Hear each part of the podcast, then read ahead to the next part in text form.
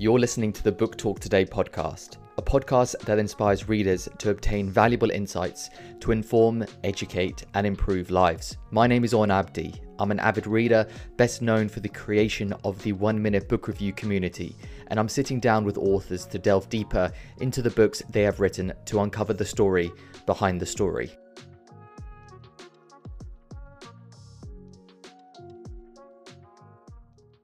Yeah, I know. I know. I mean, it's it's nice having a unique name, but then sometimes people just absolutely Totally. butcher it. They totally butcher, it, and then mine's the worst, and it's one syllable as well. I know. So at least yours is two syllables. like how can they get it wrong? I know. It's surprised to me, you know. But like you know, in, in a German-speaking country like like Austria, it's like Ran, Ra, Rania, Rania. Like it's a complete confusion. Yeah, yeah. It's nice sometimes to have a unique name, but it does come with a burden. It does. It does. How are you? I'm good. It's nice to meet you. It's nice to meet you too. So what we'll do is uh, I'll do like a little introduction, Okay. and then we'll we'll get we'll get into it straight away. Um, planning to do about an hour, if that's okay. Okay. Great. and uh, we'll go from there. I'll just ask you some questions, like your inspiration behind the book, and then obviously we'll talk about the book. Um, Yeah, Some some okay. some questions I have, just so you can elaborate more on the book, and just because I enjoyed reading it, and as someone who, yeah, we'll we'll get into it in a bit more, but as someone who is like a millennial, it's interesting to hear from the other side how people Totally. should should manage us because we're apparently apparently hard to manage. So First of all, thank you so much. Um, everyone, this is Rania Neema, the author of The Chameleon Leader over here. Uh, she is a human resources specialist, international development practitioner, and doctor of business administration. So, a lot of uh, good experience. And uh, in The Chameleon Leader, she talks about um, the importance of leading the uh, millennials in uh, the new age and the uh, changes in our world and how to lead them best. Um, thank you very much for for coming on. Thank And so uh, and yeah, I enjoyed reading the Chameleon Leader, and uh, it's nice to get you here and ask you some questions on it. Uh, first of all, what was your inspiration behind writing the book? Well, um, to be honest, the thing is, you know, I work in, a, in an organization where I work in HR. Um, and in HR, I do everything from recruitment and, and especially of young talent. And what I realized is over the years, especially the last years, um, maybe the last three to five years, is that we have had a completely different kind of caliber of of of employees coming in and the way they were thinking and how they were behaving was very different to our current employees and i'm in the public sector so it's definitely more old school. Um, so you know after like a few months of being on board they were already asking me about when they were going to get promoted and what are their training opportunities. And you know I, I really i love this kind of excitement and passion um, but at the same time it's completely unrealistic in our industry. I think in other industries maybe it could be more like maybe more in the private sector or really in the startup world where you know when you prove yourself you can move up and shoot up. But but in, in the public sector it's really not. So Yeah. Um and that's really what started to get me thinking actually of of how different our approaches are because you know when i was that age and i was entering the workplace i was really like a soldier you know more of a like do this yeah okay sure because I thought that's how that's how the world worked you know, Mm. at the time. But now it's like it's a very different. It's a, it's actually a diff- very different feel. So this was really this set the kind of the foundation um, for the book. So it really made me very interested in this area. And then um, as I started the book, actually. On the first page, you will see that um, I had family over from the states, and I have a couple of cousins who are very, um, you know, they they they are they're very they talk a lot about you know what they think they deserve and the workplace and everything and so and actually this conversation with them also started to give me a better idea of what they expect in the workplace and that's actually where the idea then started to to come from so it really was just started um, quite by chance i wasn't intending to write a book actually but i started as an as, in, as interest Mm. and then it moved on to um, okay let me just research this and let's see how how i mean what the results are Yeah. It, did it end? Did it um when you completed it? Did it go as you had expected when you started it? Actually, I think yes, because you know, after you know, I, I started to speak to so many people then at that time um, about uh, you know their expectations of the workplace and whatnot, and I think the results were quite um, quite what I expected in a way. Yeah, So from maybe there was one thing that was a bit unexpected was the communication part though. That really surprised me because I always thought that, you know, millennials are more focused on, you know, uh, like technological way of, of, of communicating, you know, it has Mhm. to be WhatsApp or an email or something. But actually, when most of them said that no, they prefer in person, I think that was also really like a, "Hmm, okay, that was that was a bit of a, you know, light bulb moment. But other than that, I have to say it's pretty much what I expected. it's interesting because when I read that and you know everyone kind of has this idea that millennials like we spend all our time you know on Instagram and checking and, and, and on the DMs and messaging each other but Exactly. then when it comes to the professional environment like myself like I have public um public sector experience like I worked for the civil service in the UK Okay. and I appreciate face-to-face discussions in that environment more than I do in the casual environment. And in the book, you touched upon like the idea that, you know, we like to spend five minutes, you know, on Instagram in between work, and and we, and we don't know where the boundary is between that. And it's very interesting for me as the communication aspect when it comes to the professional environment is so important. That Yeah. face-to-face discussion, which probably most people don't understand. But when you were writing the book and you were coming to understand these characteristics of millennials Mhm. that you didn't know previously, Yeah. did you have these ideas about how they should be managed and how in some circumstances you were seeing people mismanaging them? Uh, I mean, plenty. And I think that was also part of the inspiration for the book, to be honest, is, is because in the workplace, I noticed there was such a clash between, for example, um, I wouldn't say, I wouldn't say from my, like, I am actually what you would consider now exennial. Like, you know, the in between between the, Okay. the millennials and the Gen X, Okay. one above um but but i think like the um, people who are much older actually they really um they had a whole different way of working. Um and i saw that in so many small things you know? Um things like work life balance. Um you know the older generations they're more like no no this is our job. We have nine to five this and that are the hours. And you know when and, and, and they didn't understand this whole concept of let's go really let's let's just it's about the productivity and not about the time that we spend in the office. So this was a completely alien kind of attitude for them. So it's small little things. And you know especially in the interviews when we're interviewing them the panel for example was all the older generations and they're interviewing them and they're hearing no we we want a flexible environment. We want this. And i and already from that point you could already see the clash. So obviously then when you recruit them and if that's how you're thinking then there is going to be a clash as you go along so it just it wasn't small details actually but it was very obvious Mm. Yeah, I think for for us going in, for instance, like with me when I was going to my first job, that flexibility was so important. I think we now see the ways of working, especially when you go through the university system and all that kind of stuff. Everything's so um, focused on the individual uh, flexibility and the time when it comes to working. So if you go from that structure into the working structure and then it's so rigid, you kind of get this. You don't get this feeling that you can show your best self. totally And I think if what is the one characteristic that you see from managers that really hampers their ability to get the most out of their millennial workers? Honestly i think that uh, one of the things that i see is is um well they just don't empower them at all. They feel like this is you know this is the hierarchical kind of mentality of like i know i say this is how things are done around here. So you know and i think this is really one of the biggest problems because in every organization you know you need to be able to change as you go along. I mean if there's no change an organization cannot survive.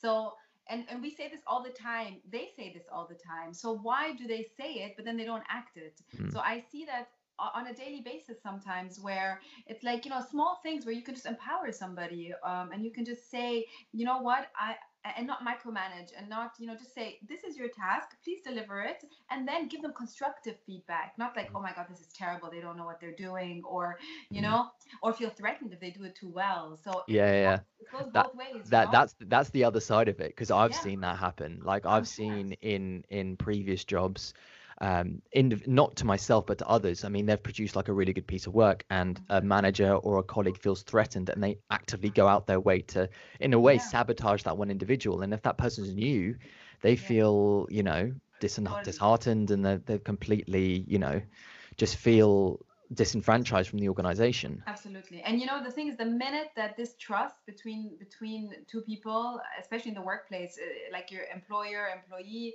between you and your boss, the minute this trust is gone because you feel like, you know, they're really not supportive of you, I think it's really difficult to regain. And then it's just a matter of time until the whole working relationship and environment kind of um, goes down. And I think this is what leaders and especially like just normal managers sometimes they just don't understand like eh, you know you don't get 20 chances to do it right. Um, you you really have to try to do it right from the beginning and actually it's just a matter of communicating. Eh, sometimes it's just easy. It's just getting somebody in a room and saying listen you did it like this you did a good job there but you could do it better. I think that was also the main thing is that i think a lot of millennials feel that they don't have the voice that they just don't have a voice because they're not being listened to um, and they're not being heard. And i think this is something that also sometimes it just needs a coffee together um, to really understand some of the issues that they're facing you know? So i think that's a small thing sometimes where where i think managers just fail.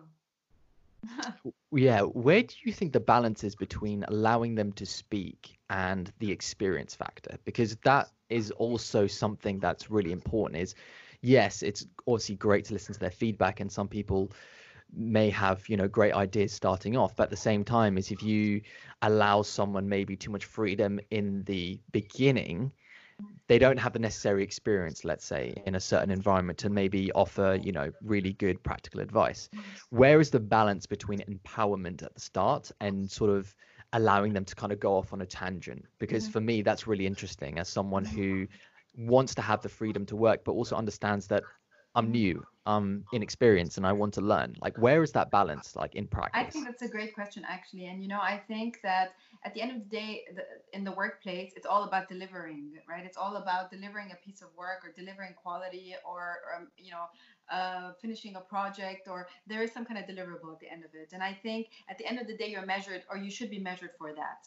So I think the balance is to to to really see how they are working. So you give somebody, uh, you empower somebody um, and then you allow them to to go and do to go and and and and, and do that job but having said that you know there's deadlines there is co- continuous communication there's feedback along the way and if you feel at any step and it, it's you know you can notice then as you go along. If somebody is just you know in their own little uh, world and just kind of you know feeling empowered and not producing or if somebody's really taking it seriously. So i think at the end of the day it's like your quality and your work speaks for itself. Mm.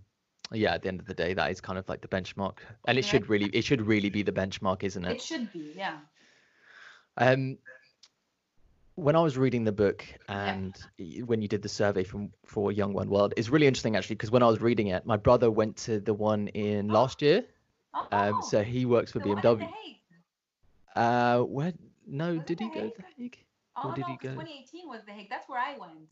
Yeah, and I, I, where where where was the one? Was it Munich last year? I think, or no, or London? Maybe it was. No, it was London. London. I think it was London. London. I think it was yeah. Royal Albert Hall. I think. Yeah, and I think it was they're celebrating their 10, 10 year or something because I think they started it in London 10 years ago. So, well, that's great. Really. Yeah, so he went to that. So when I was when I was reading the book, oh, he loved it. Oh, yeah. He he was like it was amazing to be around people who had a vision that was greater than themselves and were really actively looking to change not only their community but their their environment and, and the world in general.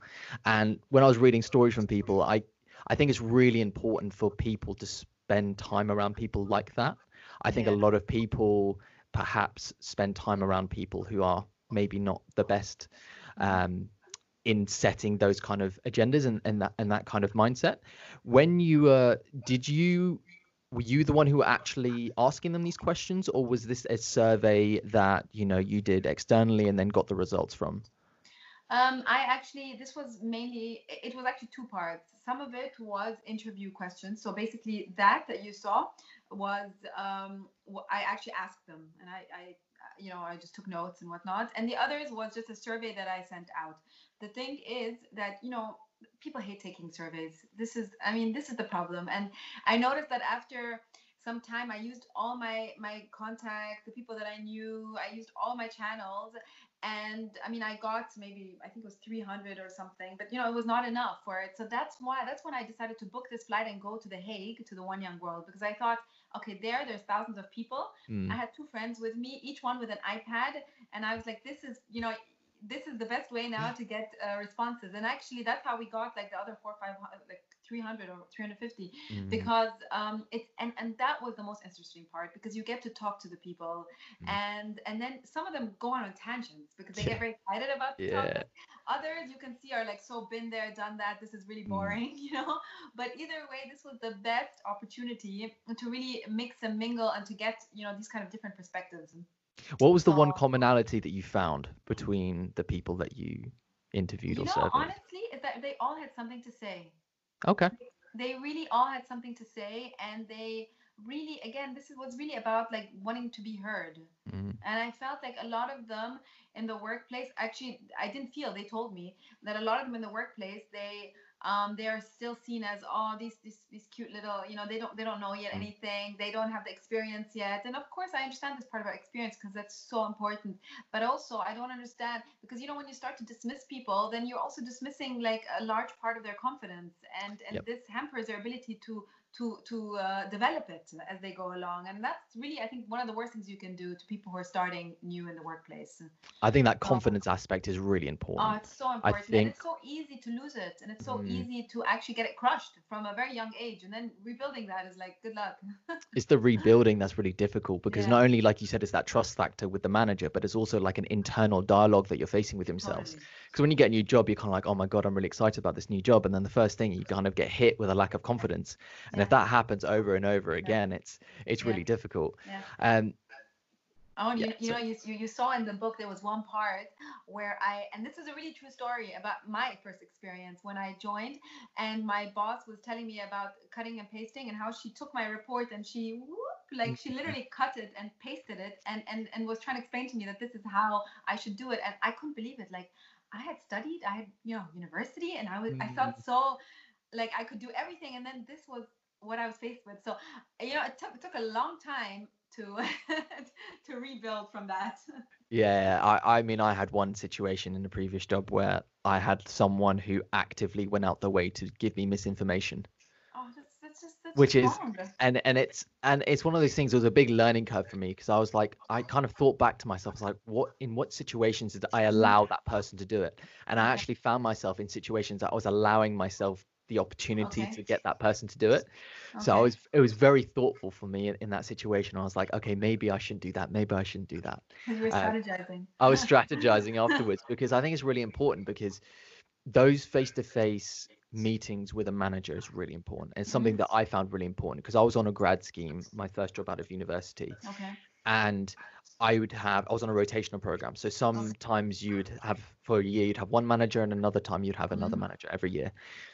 And I found the good managers were the ones who, no matter how busy they were, they would take 15, 20 minutes to have a conversation with you face to face. And the bad ones were the ones that are like, oh, I've got this meeting, I have to delay it. Oh, this yeah. has come up, I need to do it. Yeah. Um, have you found through your personal experience mm-hmm. as a in the field of of HR, mm-hmm what is the one characteristic for being a good manager in the sense of the emotional intelligence? Because you we have in the, in the book you talk about the different aspects to it you know the honesty and, and the communication.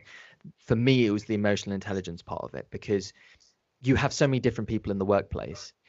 Yep. how important is emotional intelligence? And you reference daniel goleman and and and, and him in the book and i love his book emotional mm-hmm. intelligence. Mm-hmm how important is it in practice?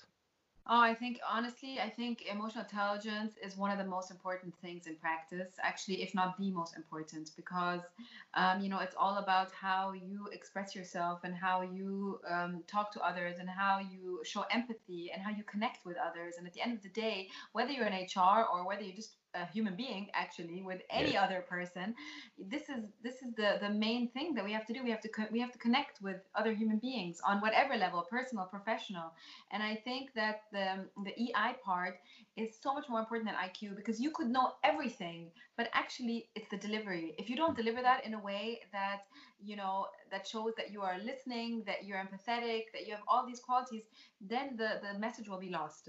So i think that emotional intelligence is by far one of the most important things. And it's so underrated sometimes you know? I think it's, it's people still they use it as a catchword. Oh ei is so important. But i don't think that they really understand that it, it is really this connection is the mo- it's a it's a make or break actually you know in in every situation. Do you think employers can do more to train managers to actively because some people are i mean you've probably met people and i've definitely met people who it's a, a characteristic it's a human trait Yeah. for them that they have this ability whereas others it's trained. Do you feel like companies need to do more to actively train managers to manage more effectively in that realm Definitely. I think I think that is one of the main things that actually for a manager, that's what their main responsibility is. You know, I think as managers, of course, you need to have the technical expertise, but I think the minute that you are managing people, you really need to understand um, this whole how to manage people Mm. and and i think that organizations definitely um, actually the good thing is that i think a lot of them have realized the importance of ei which is why you know 10 years ago nobody was talking about emotional intelligence i mean Mm. i mean i know daniel's book is, is already um, way before that but it Mm. was like a catchword now everything that you read on harvard business review or Mm. all these articles all about you know emotional intelligence so at least yeah there is a momentum sorry i'm actually all right. having placed in a very thing because I decided to rearrange my my my my living room, of course, during this Corona time, which is the worst Mm. time because I couldn't get any furniture, so I have to make shift. anyway, but I think that a lot of um, a lot of organizations are doing that now. I uh, but I think that definitely more can be done and more should be done. So training courses, um, all kinds of things, honestly. Yeah, because I feel like there's so much emphasis on the individual starting to do so much training, but there gets to a point where there's not really training for managers. I mean, it's a skill, but they could be a manager for, let's say, 30, 40 years, but they've had no active training to actually do that in particular. And when I was observing as someone who is a millennial, I was like, well, I'm doing all this training to get the job and like. I'm doing training on the job, but there's no actual training on the other side. When when you are when you were writing this book and you were listening to these millennials and you were Yeah. lis- listening to everything that we're saying and and you obviously had this experience of people who are managing people where do you think it's going to go with changes in the way of working changes in for instance you were saying how people like to have face-to-face contact but in the, obviously in this environment there's not that much face-to-face content Mhm. as as there has been obviously for the last three months. Where do you think it's going with the balance between like working from home or remote working and actual that face-to-face contact I think this last three months actually has been so really something that's really wow for the workplace in many ways. I mean, I can only say from my experience now, it is. Um, I think it. It's unfortunate. What, of course, what has happened is, is crazy. But actually, in terms of uh, the future organization, a lot of organizations and companies now have realized that they do not need to be physically uh, present in an office. They can save costs from being at home. They can actually connect in every single way again in my in, in where i work we had never done remote working ever uh, Mm. i had tried to introduce this policy since years and it was a no-go like working from home how can we trust our employees that they're actually working yeah, there was yeah. all of this you know way of thinking but now that we've done that for three months and they see that oh my god everybody's still working and everything's still running smoothly i think this will change tremendously Mm. um, and I and that is going to be able to allow us to connect even more, I think, with millennial generations because now we, we I understand them more. Mm. You know, when they want to work from home or flexi time, more flexi time, more work life balance. I think everybody has seen the advantages of this now over the last month. So I think in that sense, it's much better for connecting, and it's it will help us balance uh, much more. yeah going forward i think um interesting for me was like i have had jobs where i work from home and i've had jobs where i've Mhm. gone into the office but i found myself at times actually missing the separation which was very interesting for me because i Yeah. thought i thought you know working from home would be great you know I've, i have in the past for previous Yeah. jobs but not for this particular job Yeah. but then i found myself i'm like i need sometimes i need that mm-hmm. separation or i need that face-to-face contact because you get a lot more through i think sometimes when it when it is face-to-face rather than just online and you're totally right. And by the way, we will never be able to, in my opinion, you can never ever replace the face to face. I Mm. mean, I think face to face, we can all go virtual, but sometimes you just need to have a chat with that person. You need to be somewhere, maybe just having a coffee somewhere or even in the office, anything. But, and I think that over a screen you can get the job done but you know to establish these kind of relations Mhm. uh, these good relations that you have with colleagues or with other people it's not something you can you can maintain them now you can maintain them over these virtual communication tools but i think to create new contacts i, I feel like you really need this face to face and so I mean, yeah, I think it's still a very important part of, of the workplace. Um, and yeah, but it's good to know that we can balance uh, on both virtual and this. And Yeah. hopefully now moving forward, we'll have the maybe more option to be able to do both. When you when you were writing the book, when you were analyzing, for instance, organizations or managers who were managing effectively, Mhm. which organizations do you think are or which industries, let's go, which industries do you think manage their workforce better than others? Because you obviously you said that you work in the public sector. Do you Yeah. feel like the public sector, because I've obviously have experience working in the public sector as well, Mhm. and it is quite archaic in some of the things they do just by the nature of it just because you know there's systems that have been there and there's a lot of people which industries do you feel like treat uh, their millennials better in the sense of you know that that um those principles that you talk about in the book better than others um, I mean, I don't want to sound cliche or something, but I do think that those big uh, companies like the Googles, the the the, the Twitters, the, the the LinkedIn, the those, uh, you know, I think they really know how to do it well um, because they really understand, and actually they're catered for this kind of generation. So I think I think they do this very well, but also it doesn't have to be uh, to that extent. Um, a lot of uh, just even, I think definitely more private sector uh, focused. Um, in terms of industries per se, honestly, I cannot tell exactly because I haven't studied all industries. Okay. Um, but I can definitely say that in the private sector, they're much more open to. I mean, I know people here who work at GE, who work at all of these companies where they all they all have this work-life balance, this American mentality, which is really like it's all about producing and it's all Mhm. about meeting deadlines, but it's you can do it at your own time, you Mm. know. And I think this is something that most like in the public sector you don't have that. It's all about Yeah. time, Mm. whereas there it's all about efficiency and about delivering. yeah So I think this is a very big uh, thing. But I think the startups they do it right because they don't focus on these structures. And you will see so many startups, of course, are uh, started now by millennials, and I mean this is a normal way of life now. And I think that they do it. They do it probably very well. Mm. Um, I think it's the traditional industries that are still a bit behind. They lag a little bit. Like all these international development institutions. I also work in one, uh, as we said, public sector. I Mm. think these have a very like they, they have a, a lot of work to do to Mm. get there.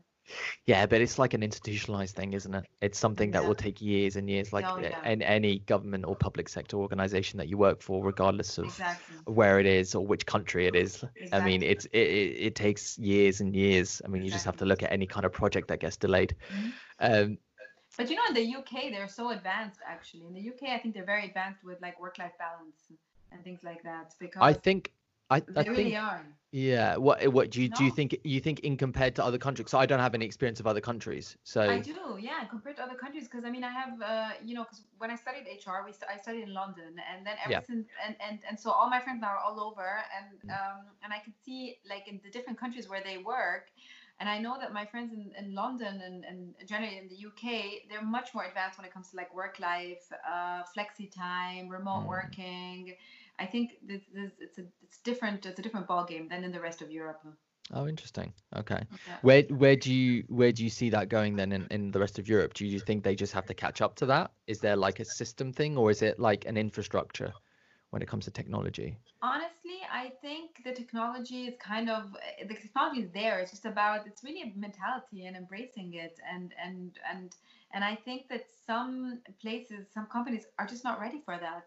Um, Okay. Or maybe they just don't want to change. But I do think it's just a matter. It's actually just a matter of time. And maybe what we've witnessed now over the last three months will be more of a. It will it will you know encourage people to move into this kind of directions. Um, I mean, I've I've read I've read case studies the last couple of months of companies that have refused to go digitally, and they've Oh, basically really? suffered for that. Like you've had people or leaders that have refused to update their systems, or they've been refusing for ten to fifteen years. But and then it comes stuff I don't understand, you know? I don't understand because it's like you're you're kind of you, you know why? Yeah, you're kind Like, of just don't you wanna shooting yourself in the foot. Yeah, like, it, it's just part and parcel of it. You've got to update. You've got to update the system. Do you think, um, if we're going to just flip on its head a bit do you feel like you do have some millennials and i've i've come across them you know in my interview processes and just general life that we are called somewhat the entitled generation but mm-hmm. i have definitely come across some people who are entitled.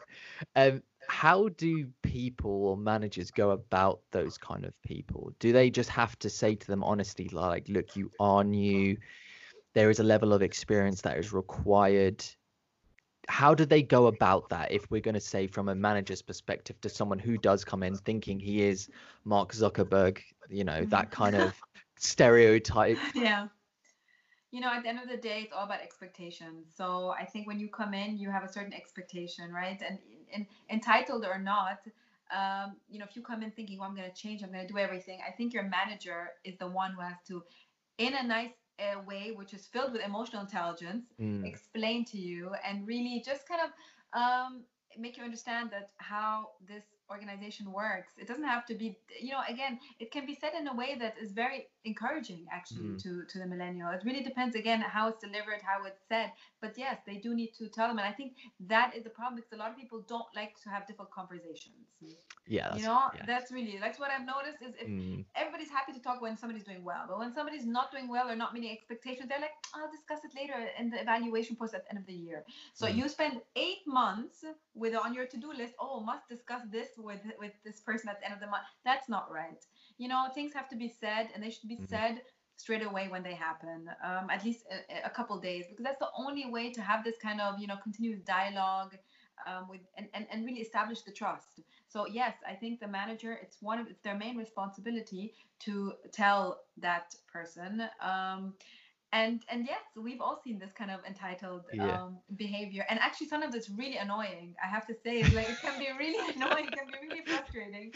But i think you know so what? I'm sure we all i mean we all have our different kinds of behaviors you know? Yeah, yeah, yeah. but i think the only thing you have to do is just explain to them this is what you will expect. This is how it's going to go down. This is how your development, your career development, um, is going to progress over the next course of the whatever next year. And I think as long as they have all the facts and the information, I really think that it would be it it, it, could create a, a, very encouraging and supportive environment. Mm, definitely.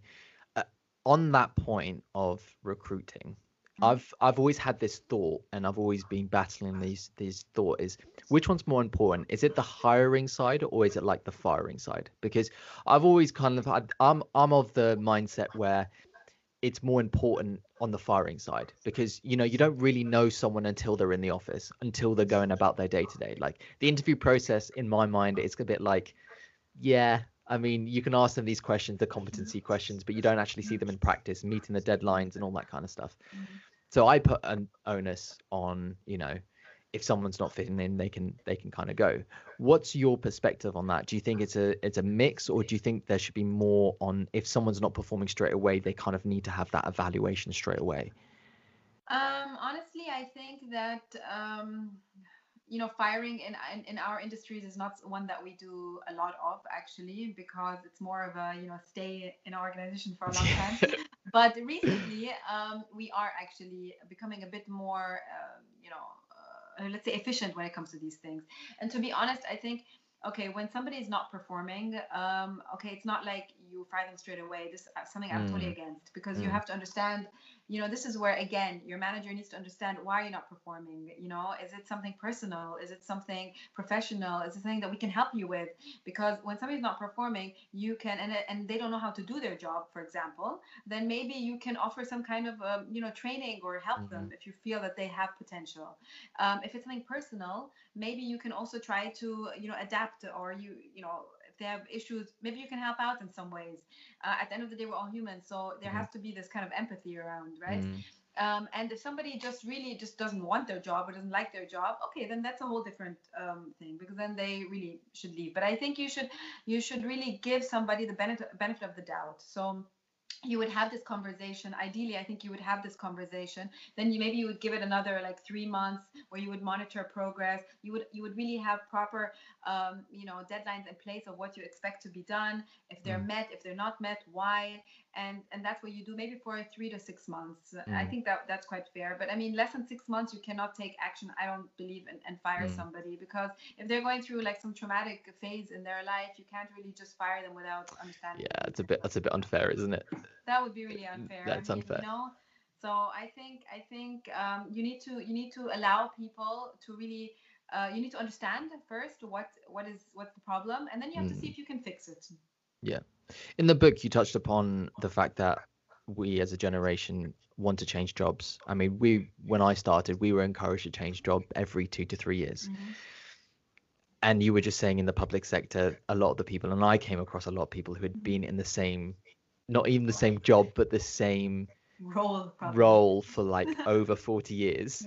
Yeah. and you're thinking and i'm like wow i'm working with people i remember working at one organization where the Mhm. average age was like way into its 40s and Mhm. like i was one of the younger ones out of everyone and where does i mean we are encouraged to change jobs every two to three years Mhm. that's in my in my mind that's where it's go- that's where it's going because that Mhm. sharing of information is really important Mhm. do you feel like there's still some companies who look down upon that and they want you to stay longer or do you think some are just encouraging people to go on You know, and, I do and, believe and get that- experience you know, I do believe that in some companies they still look at CVs and they think, "Ooh, every two years, every Mm. three years, that's a flight risk." Like, you know, um, so some some companies really do that. I see that honestly, I see that quite a lot. So um, I see a lot of people looking at CVs and like, oh, somebody who hasn't held a job for more than three years in one place is not somebody we want to invest in or bring in.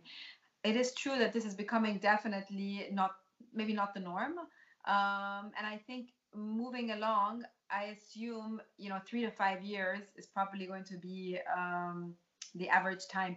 The thing is, I think like uh, changing jobs every two years. Again, it's a mentality thing. I'm not used to it either. You know, I've never had that. And when I look at CVs sometimes too, I wonder, okay, two years here, two years here. But you know, as somebody who's been in an organization for a long time, um, I can say sometimes I've only learned things after four or five years. Mm. So it's not like after two years the learning curve ends. So so this doesn't it never it hardly ever happens. So if somebody cannot learn anything still after two years, I would be really I would be surprised. If they're leaving for other opportunities, that's fine. But if they say they're leaving because that's it, they couldn't learn anything anymore. This I would question it Mm. because I believe that in every job you can still, you know, if you if you have exhausted your own role, then you can still take on other things. You know, you can do you can do things differently. You can innovate in many ways. So I think there's always a way to to make that role more interesting and, and Yeah, yeah, yeah. Yeah then someone just sort of going just because they feel like they've they've completed they've Exactly, completed like that job years, like I'm done. Yeah. on to the next one um when you were when you were writing this book if we're Yeah. going to go take the, the writer's hat Yeah. this being your first book what were some of the challenges that you faced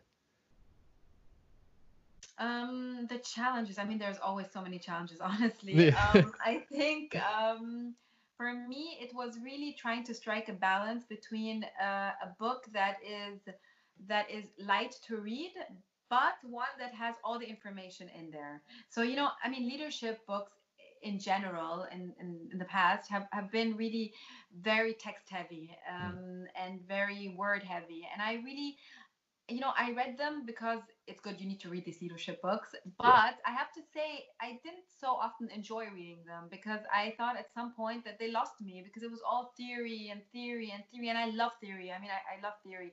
But I also think, like in the workplace, this day and age, we need practice. So that's one of the flaws that I had in so many of the books that I read. So for me, the challenge of this writing this book was really to kind of make it interesting and light to read, Mm. where you could just like pocketbook, like read it maybe in just a couple of days or something, but also to make it like informative and something that you can take away from, like when you do the Yeah. self-assessment test or Yeah. something. It's just it just makes you think a little bit about your traits. I don't I don't know if people actually did the self-assessment um, test, but it's just it makes you think about yourself, you Yeah. know. And I think that is interesting because at the end of the day, we really need to evaluate how we are as well as as people, as managers, as leaders. Mm.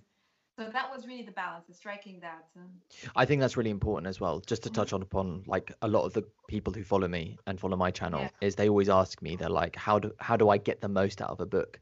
And I always think that I like the way at the end of you had that self-assessment where you can like write Mhm. down your, your flaws, your weaknesses, things that you want to work on, that kind of thing. I like books that are interactive mhm. uh, because sometimes like you say, especially in this space, the, the leadership space, they get really dry yeah and there's also many models and and and theories you can talk about before you kind of think well what is it in practice what are some of your favorite leadership books Ooh, um, actually, I have so many leadership books actually, but you know, I, I actually now like the more lighter ones. Like I love, I love everything. I like from Robin Sharma. I like, Yep. um, you know, his style, his books. Um, I also like, um, you know, like the Simon Sinek books uh, Mm.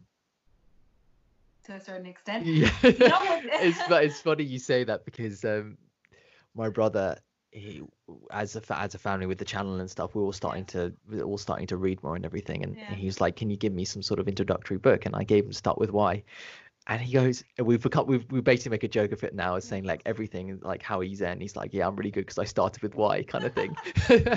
But he was like why does he say start with why all the time in that book? And i'm like and and like people in in the reviewer space look down upon that book because they think like it's Mhm. too simplistic. And i i empathize with that but it's Mhm.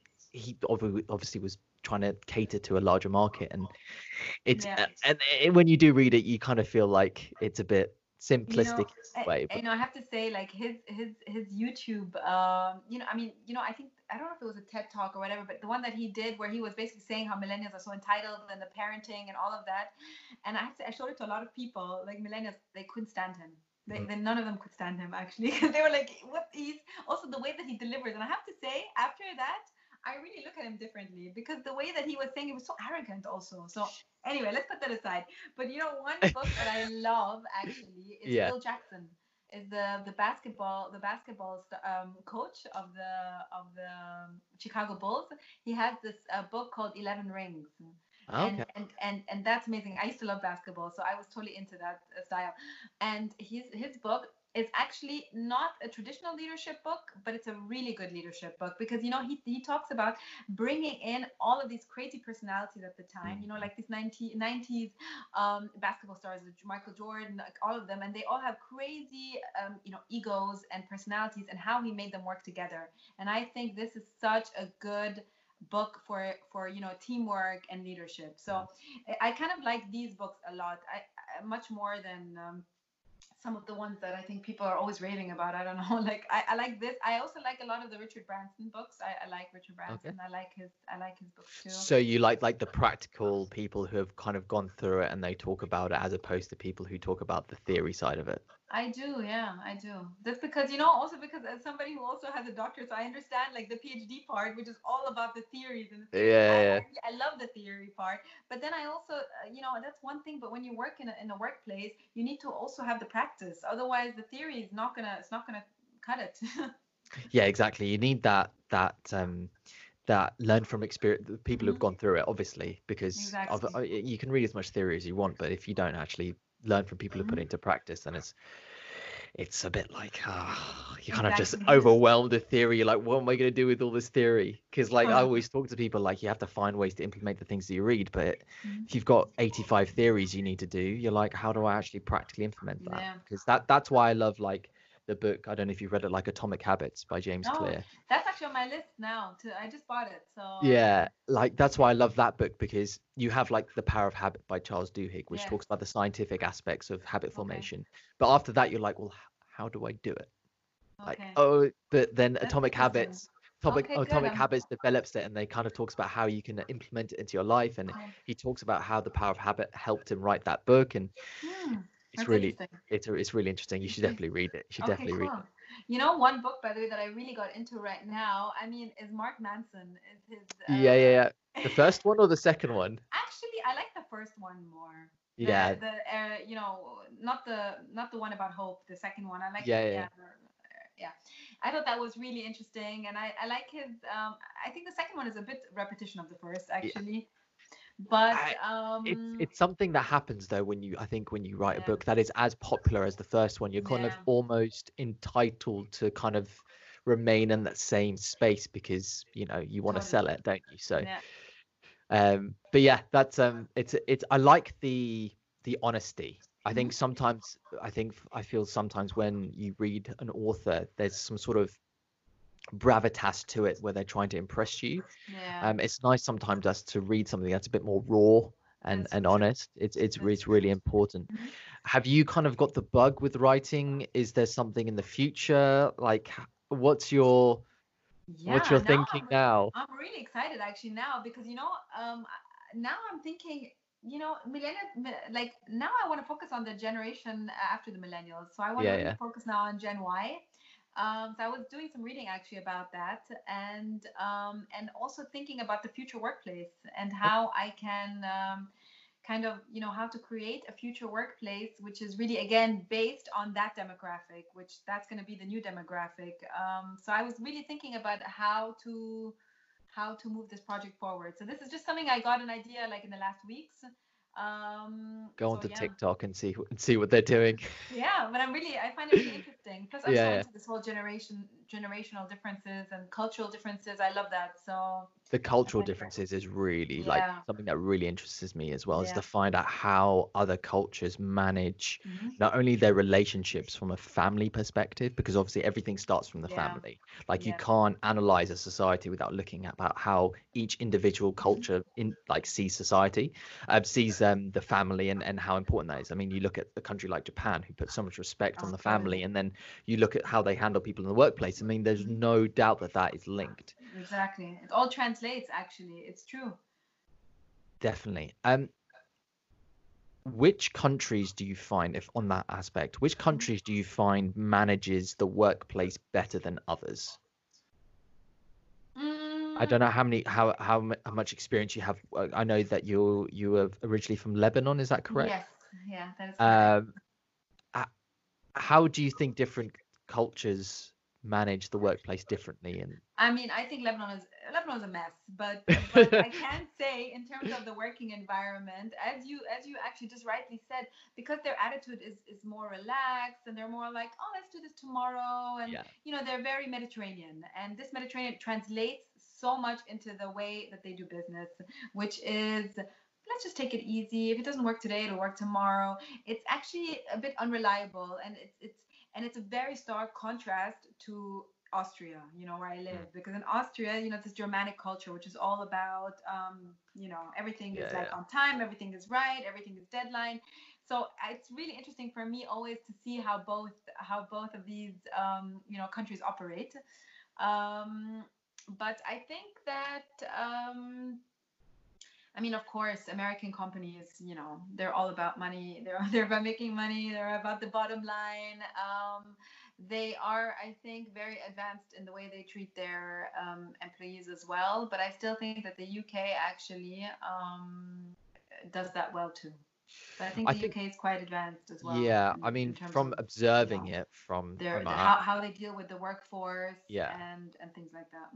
Yeah, from observing it, obviously you've studied it at depth, so you would have seen from each individual country that does it. But like for me, someone has to study, I feel like the UK has an upper hand in the fact that it is so multicultural because it is a mixing pot of different Yeah. cultures that you almost you almost have to adapt and have to create this environment where it's so inclusive and it so allows for everyone. On the American front, do you think it's interesting the fact that you say that they are quite open to the workforce and stuff, but they still do have like workers' rights where you can like fire people and they don't have that much holiday as as general compared to other countries. Do you think it's just the big companies that are really good and everyone's just so far behind them? I think so, and also because to be honest, my experience has been mainly in international development um, in in these companies. So it's more like World Bank, IMF, I, IFC. So and these of course are very advanced. So I would say these are really like probably the top of how they treat people and how and, and what they offer. And they definitely don't have the ten days, uh, you know, working uh, holidays a year. And it, no, Yeah, they're very advanced. Um, but yeah, I, of course, other companies and whatever. I think you know, small to mid-sized, they probably are completely different. So and and you know, this is it's just way too generalization. This is really like I'm generalizing a lot right now, but um, but you know, for example, companies like huge companies like GE or, or whatever, they, they they were doing remote working already since 20 years. So Yeah. you know, it's like it's just a different way, I think. But I definitely think the big companies are, are probably ahead of the ahead of the game. ahead of the curve. Yeah, I think they have Yeah. to be though, because they're trying to Yeah. attract the top talent. That's the thing. Exactly. It's when you're trying to top attract the top talent all the time, Yeah. you have to be on it with not Yeah. only the your techno technological infrastructure, but you have to be on the openness to everyone. Because if you're an international company, you have to be open to everyone, regardless of their their background. So. Oh, totally, totally. Yeah, I mean, my experience from from working for the public sector, although it Mhm. was although it was a public sector, I feel like they were very inclusive to Mhm. everyone who who who came in there, and, and that's really important. Yeah, totally. How are you going to go about studying the the Gen Y? Because like for me, like I look at my cousins, for instance, who are younger Yeah. than me, and I I don't get the world that they live in, and they're not even that much younger than I am, and I'm like, how am I going to go about not only establishing a like a, an effective relationship with them, but like if, Mhm. for instance, in the future I'm, I have to manage them, how am I going to go about them? Because their world changes on a daily basis. Oh yeah, oh yeah. I, I think you know whatever the millennials are right now, the the the Gen Y is gonna be like double in a way Yeah. more complex. You know, like if you guys are digital natives, they're gonna be they are the digital natives. You Yeah, know? yeah, um and also they are like when i was reading about them now they are the diverse um they're the most like diverse generation that we're going to have and they believe in diversity and they believe in impact and they believe in meaningful things and purpose so um I don't know how I'm going to go about actually because you know also the age groups I think they're from 8 to 20 now or something like that. So I mean I'm not going to ask an 8-year-old what what what he believes. I don't know. he might say something impactful. maybe maybe but I was thinking you know data protection. I don't think I can talk to an 8-year-old No, like. So, I don't think so. so I was thinking maybe uh, just to kind of question like the 18 to 20 year olds, or I don't know yet exactly how. But I think it's really about the characteristics. It's not so much about the workplace. It's more about finding out their characteristics and Mm. how they function. And when you find out how they function, then you can actually accommodate them in the workplace because then you can change policies or whatever to accommodate them. So Yeah, that might, might be quite interesting actually to have a look at them pre-workplace, see what the characteristics are, see what experience they went through, and see how that changed them. exactly. Because then you can then you can instead of focusing in the workplace, you can maybe focus in school. Because I don't think I don't think enough's done in school to get you ready for the workplace. Oh, that's that's true. That's for sure. Like I think, for instance, they need to be a big overhaul in letting getting people and kids ready, not only from university but obviously from school to get them ready for the workplace. Because not everyone goes to university. Yeah. Yeah. and getting getting those skills there and, and ready. Um, we've probably got another sort of just under 10 minutes, but Yeah. I wanna I wanna talk more about the the leaders who you look up to. In you you know you reference Richard Branson, you mentioned Phil Jackson as people who obviously the books that you've liked and Yeah. and and leaders that you you look up to what are the characteristics specifically that you think make someone have the most impact as a leader not maybe not someone who for instance is the best with the emotional intelligence but the one that actually has the most impact on an organization or you know I, i'm really a big fan of like more humble leaders like people who are not so full of themselves and know that they're good but people who really take a step back and kind of push others i mean they might like they push others to do better and to lead and to kind of uh, they, they like they stay in the background and they push others in the foreground because they want to support and develop their people Mm. um, and I think, but they still have an overview of everything that's happening, and they are still the ones in charge. Yeah. But they, you know, it doesn't show, and it's not so obvious. And I think that is a really good way of leading, um, because you know you get the job done really well. Plus, you create so much trust with the people around you because you know you're not doing anything for the glory or for being the best, but you're really doing something because you're supporting people and you're Mm. believing in others. And I think this is the best way to lead. Lead. So really, like more of a humble uh, leadership. And actually, there's so many books right now. I think on servant leadership and things like that. Mhm. So, um, and that's the, that's really, I think, the, the the style that that I personally like. yeah i mean With uh, humor, you know, like humble with humor.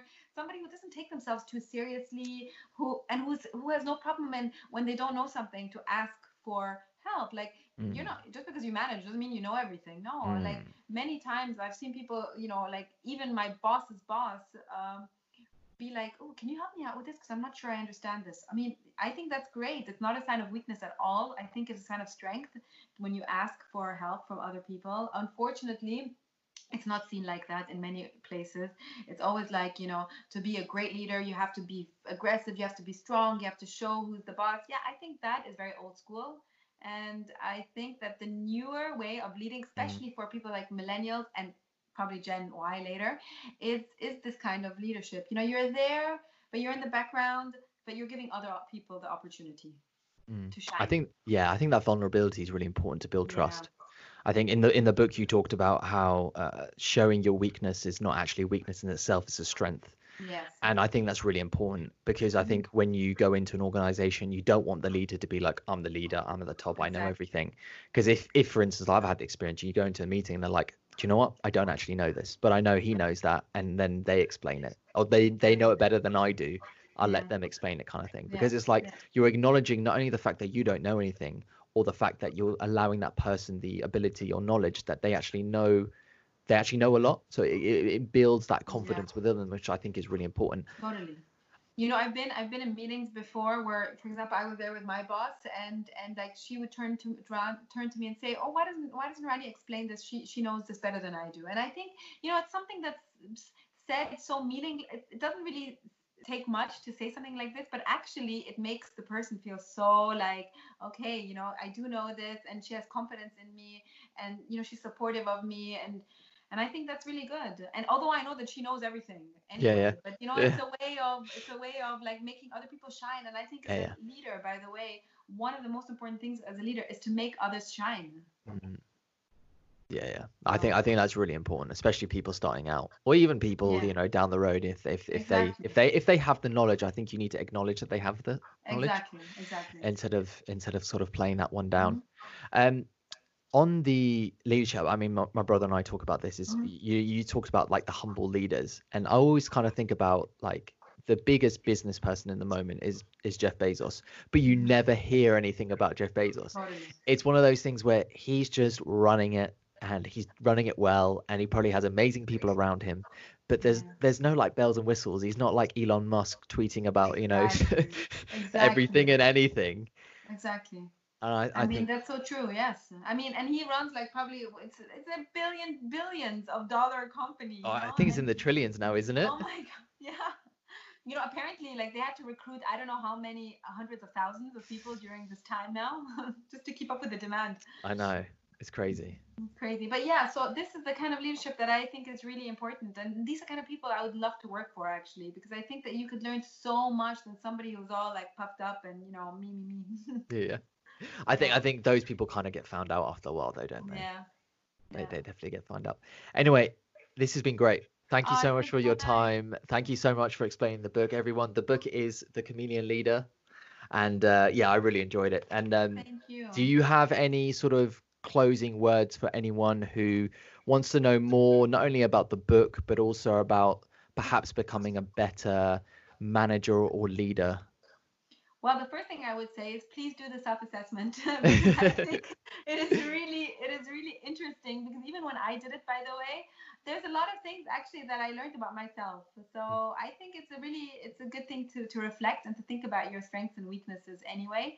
So I would do that, and um, I'm always happy if if anybody would reach out and uh, tell me what they what what their thoughts are. Yeah, yeah, definitely. I know, I know you've got some good feedback on on the uh, on the Bookstagram world, so uh, so that's great. And and I look forward to reading that that next book, the the Gen Y books. I, so. I'll, I'll probably need it. Sure. yeah. Thank you so much uh, for this great uh, interview and this chat. And um, yeah, I hope we will speak soon again. Yeah, definitely. Thanks very much for your time. Thank you. Thank you. Take Thanks. care. Bye. Bye bye.